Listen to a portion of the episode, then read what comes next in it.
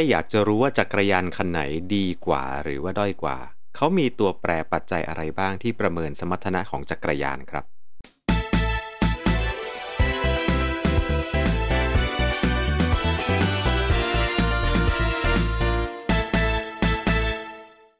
สวัสดีครับ กลับมาพบกันอีกหนึ่งรอบนะฮะ Cycling Hub Thailand เขาผมกลับมารอบนี้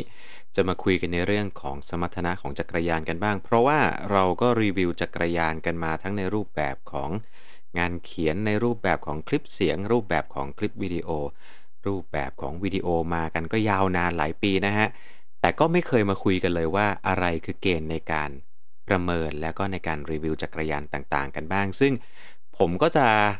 เห็นคนมาถกเถียงกันต่างๆ นานามากมายฮะว่าคันนั้นดีกว่าตรงนั้นคันนี้ดีกว่าตรงนี้ วันนี้ก็ได้เลิกได้ยามงามดีเรียบร้อยฮะก็จะลองมาเล่าให้ฟังกันดูว่า อะไรคือสมรรถนะที่เวลาสื่อจักรยานมอง เพื่อจะรีวิวว่าจักรยานคันนั้นดีหรือไม่ดีอย่างไรบ้างสำหรับคุณฮะคิดว่าหนึ่งในข้อใดต่อไปนี้ข้อไหนที่ให้ความสำคัญมากที่สุดลองคอมเมนต์คุยกันที่ด้านล่างดูครับ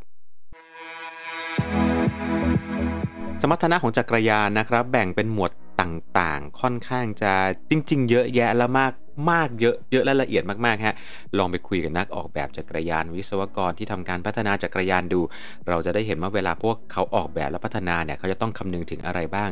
แต่ไม่ว่าจะอย่างไรก็ตามครับผม ในหมวดหมู่ย่อยยิบหลายๆ อย่างถูกจัดแยกออกมาเป็นไม่เกิน 5 อย่างที่ผมจะเล่าต่อไปนี้เท่านั้นเอง มีอะไรบ้างนะฮะ ลองมาดูกันเลยครับผม กับข้อที่ 1 ครับผมเรื่องราวของน้ำหนัก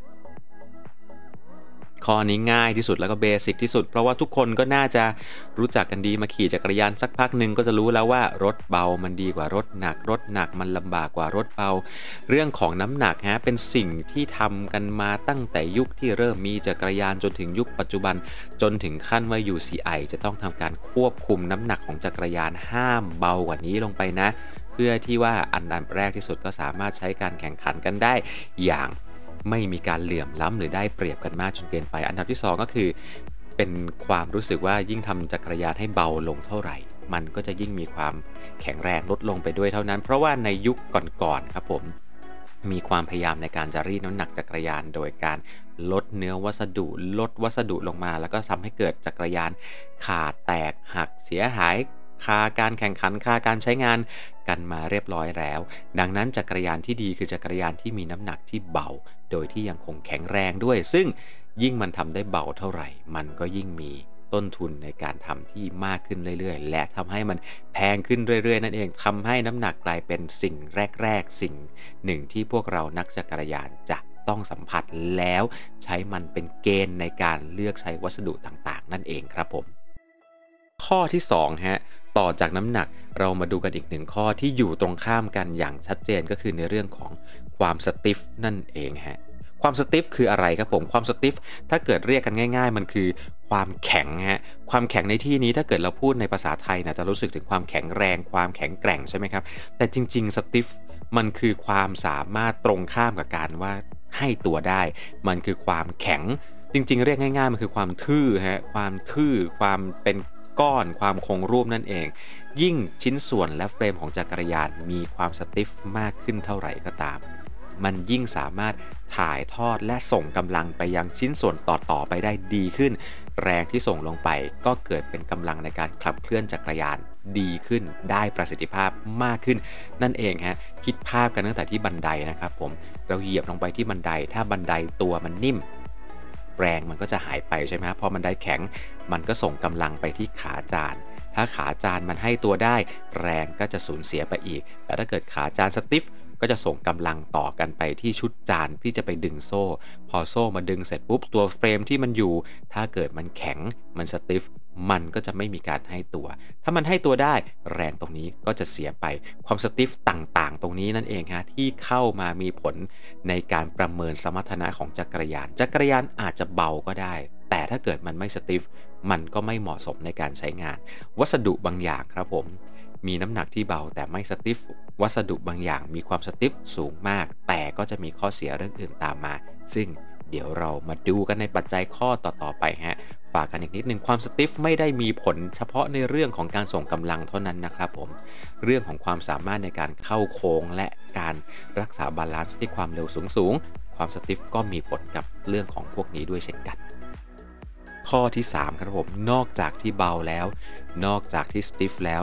สิ่งหนึ่งที่เป็นสมรรถนะของจักรยานที่อยู่กันมาอย่างยาวนานเลยคือ ความสบายในการขี่นั่นเองครับผมความสบายในการขี่เกิดขึ้นจากหลาย ๆ ส่วนมากๆฮะเอาเป็นว่าเรื่องเล็ก ๆ น้อย ๆ อย่างเรื่องของเบาะเรื่องของอานเรื่องของแฮนด์เรื่องของผ้าพันแฮนด์เรื่องของยางเรื่องของขนาดหน้ายาง ไปจนถึงเรื่องของวัสดุ และความสามารถในการลดแรงสั่นสะเทือน เรื่องของความสบายนี้จริง ๆ ถูกสร้างมาถูกพัฒนามา เป็นหลายๆ 10 ปีนะฮะ อย่าไปนึกถึงแค่ในเรื่องของระบบโช้คอัพ ระบบ suspension ระบบการซับแรงของเฟรมคาร์บอนสมัยนี้ มันมีมานานแล้วครับผม เพราะว่านักปั่นจักรยานในสมัยก่อน ก็อยากจะได้จักรยานที่ขี่สบายด้วย ในยุคที่อลูมิเนียมนะฮะ เริ่มเข้ามาเป็นวัสดุของจักรยาน อลูมิเนียมมันมีความกระด้างสูง มีความสั่นสะเทือนสูง เขาก็มีการยังคงใช้วัสดุที่เป็นเหล็ก steel หรือว่าเรียกง่ายพวกโครโมลีอะครับผมเข้ามาช่วยในชิ้นส่วนที่ลดแรงสะเทือนได้ ในในต่อมาก็มีการใช้วัสดุคาร์บอน มีการใช้คาร์บอน layup ต่างๆ เพื่อจะลดแรงสะเทือนตรงนี้นั่นเอง ทั้งหมดนี้ฮะไม่ว่าจะเป็นเรื่องของวัสดุการออกแบบไปจนถึงการเลือกประกอบการใช้ชิ้นส่วนต่างๆ เข้ามาหาด้วยกัน มันพิสูจน์ได้ว่าสมรรถนะทางด้านความสบาย เป็นสิ่งหนึ่งที่จักรยานจะต้องมี ถึงแม้ว่าพวกเรานักปั่นทั่ว ๆ ไป อาจจะไม่ค่อยให้ความสำคัญกันนะฮะเพราะว่าจะเน้นความมันเป็นหลัก แต่ถ้าเกิดคุณขี่จักรยานไปสักพักหนึ่งคุณจะเริ่มหายานคู่ใจที่ขี่ได้ ไปได้ทุกที่ไปได้ทุกทางไปได้สนุกกับคุณตลอดเวลา ความสบาย เป็นเรื่องหนึ่งฮะที่ต้องคำนึงถึงจริง ๆ มาดูกันในข้อที่ 4 ครับผม ข้อนี้ผมว่าหลายๆ คนก็น่าจะรอกันอยู่ฮะสำหรับเรื่องของ aerodynamic มาจนถึงยุคปี 2020 นี้จะพูดว่า aerodynamic ไม่ได้เข้ามาเป็นหนึ่งในสมรรถนะหลักของจักรยานคงไม่ได้แล้วฮะ จริงๆ ถ้าเกิดใครอยากรู้นะครับ ให้ไปดูในคลิปเรื่องเกี่ยวกับ aerodynamics ของการรีวิว Cannondale System 6 เราได้เล่าไปแล้วว่าจริง ๆ aerodynamics เนี่ยมันเป็นเรื่องที่เราคุยกันมานานแล้วนะฮะ มันไม่ใช่เป็นเรื่องของเฟรมแอโร่อย่างเดียวครับผม ไม่ว่าจะเป็นเรื่องของท่าขี่การปรับลดให้ตัวก้ม เรื่องของแอโรบาร์เรื่องของโอเสื้อผ้าหน้าผมหมวกต่างๆ มันคือเรื่องของแอโรไดนามิกทั้งสิ้น ดังนั้น ใครก็ตามที่ขี่จักรยานแล้วต้องการให้มันเร็วขึ้น Aerodynamics ก็ถือว่าเป็นหนึ่งในสมรรถนะที่ขาดไปไม่ได้ครับผม ในยุคนี้จักรยาน all round ส่วนใหญ่ใส่ความ Aerodynamics เข้ามาแล้ว พอมันเข้ามามีความเกี่ยวข้องขึ้น แน่นอนว่าความเร็วก็กลายเป็นเหตุผลปลายทางที่เพราะอะไรเราถึงจะต้องทำจักรยานให้มันแอโรมากขึ้นนั่นเองครับ ข้อสุดท้ายฮะมีใครทายออกได้บ้างว่าคืออะไร นอกจากน้ำหนักความสติฟความสบายและความแอโร่แล้ว มีอีกอย่างหนึ่งที่สื่อจักรยานในระดับโลกให้ความสำคัญกันมาก และพวกเรามักจะมองข้ามกันไป นั่นคือในเรื่องของ handling and control ครับผม เรื่องของการขับขี่ควบคุมนั่นเองฮะจักรยานนะฮะจะเบาให้ตายจะสติฟเป็นม้าพยศจะขี่สบายได้และแอโร่ซิ่งขนาดไหนก็ตาม แต่ถ้าเกิดมัน handling ไม่ดี มันก็ไม่สามารถทำความเร็วในทางโค้งได้ดี ไม่สามารถลงเขาที่ความเร็วสูง และเข้าโค้งได้อย่างมั่นใจ เรื่องนี้เป็นเรื่องที่ละเอียดอ่อนมากที่สุดในบรรดา 5 ปัจจัยสมรรถนะของจักรยานครับผม เพราะว่ามันมีความ ความเป็นเหตุเป็นผลโอ้โหต่อยอดได้กันเยอะมากตั้งแต่เรื่องขององศาที่แตกต่างกันเพียง 0.5 องศา ก็เห็นผลได้ในเรื่องของน้ำหนักในเรื่องของการออกแบบ ในเรื่องของวัสดุที่เอามาใช้และแม้แต่ความสติฟเอง ก็มีผลในเรื่องของการควบคุมรถด้วย ดังนั้นฮะข้อนี้เป็นข้อหนึ่งที่เป็นตัวชี้วัดเลยก็ว่าได้ เพราะว่า ถ้าจะว่ากันก็ว่านะครับผมจักรยานในระดับไฮเอ็นหรือว่าในระดับเดียวกันของแบรนด์ระดับโลก มักจะมีน้ำหนักความสติฟความสบาย และก็แอโรไดนามิกที่ใกล้เคียงกันมากๆ ส่วนใหญ่แล้วสำนักสื่อต่างประเทศมักจะเชื่อเฉือนกันในเรื่องของการควบคุมนี่แหละฮะจักรยานที่ดีจะออกแบบมิติของรถ และการจัดวางการประกอบองค์ประกอบชิ้นส่วนต่างๆ มาเพื่อให้ได้การควบคุมรถที่ดีที่สุดด้วย และนี่คือส่วนสุดท้ายที่ เป็นสมรรถนะที่สำคัญ 1 ใน 5 อย่างที่เรามักจะมองข้ามกันไป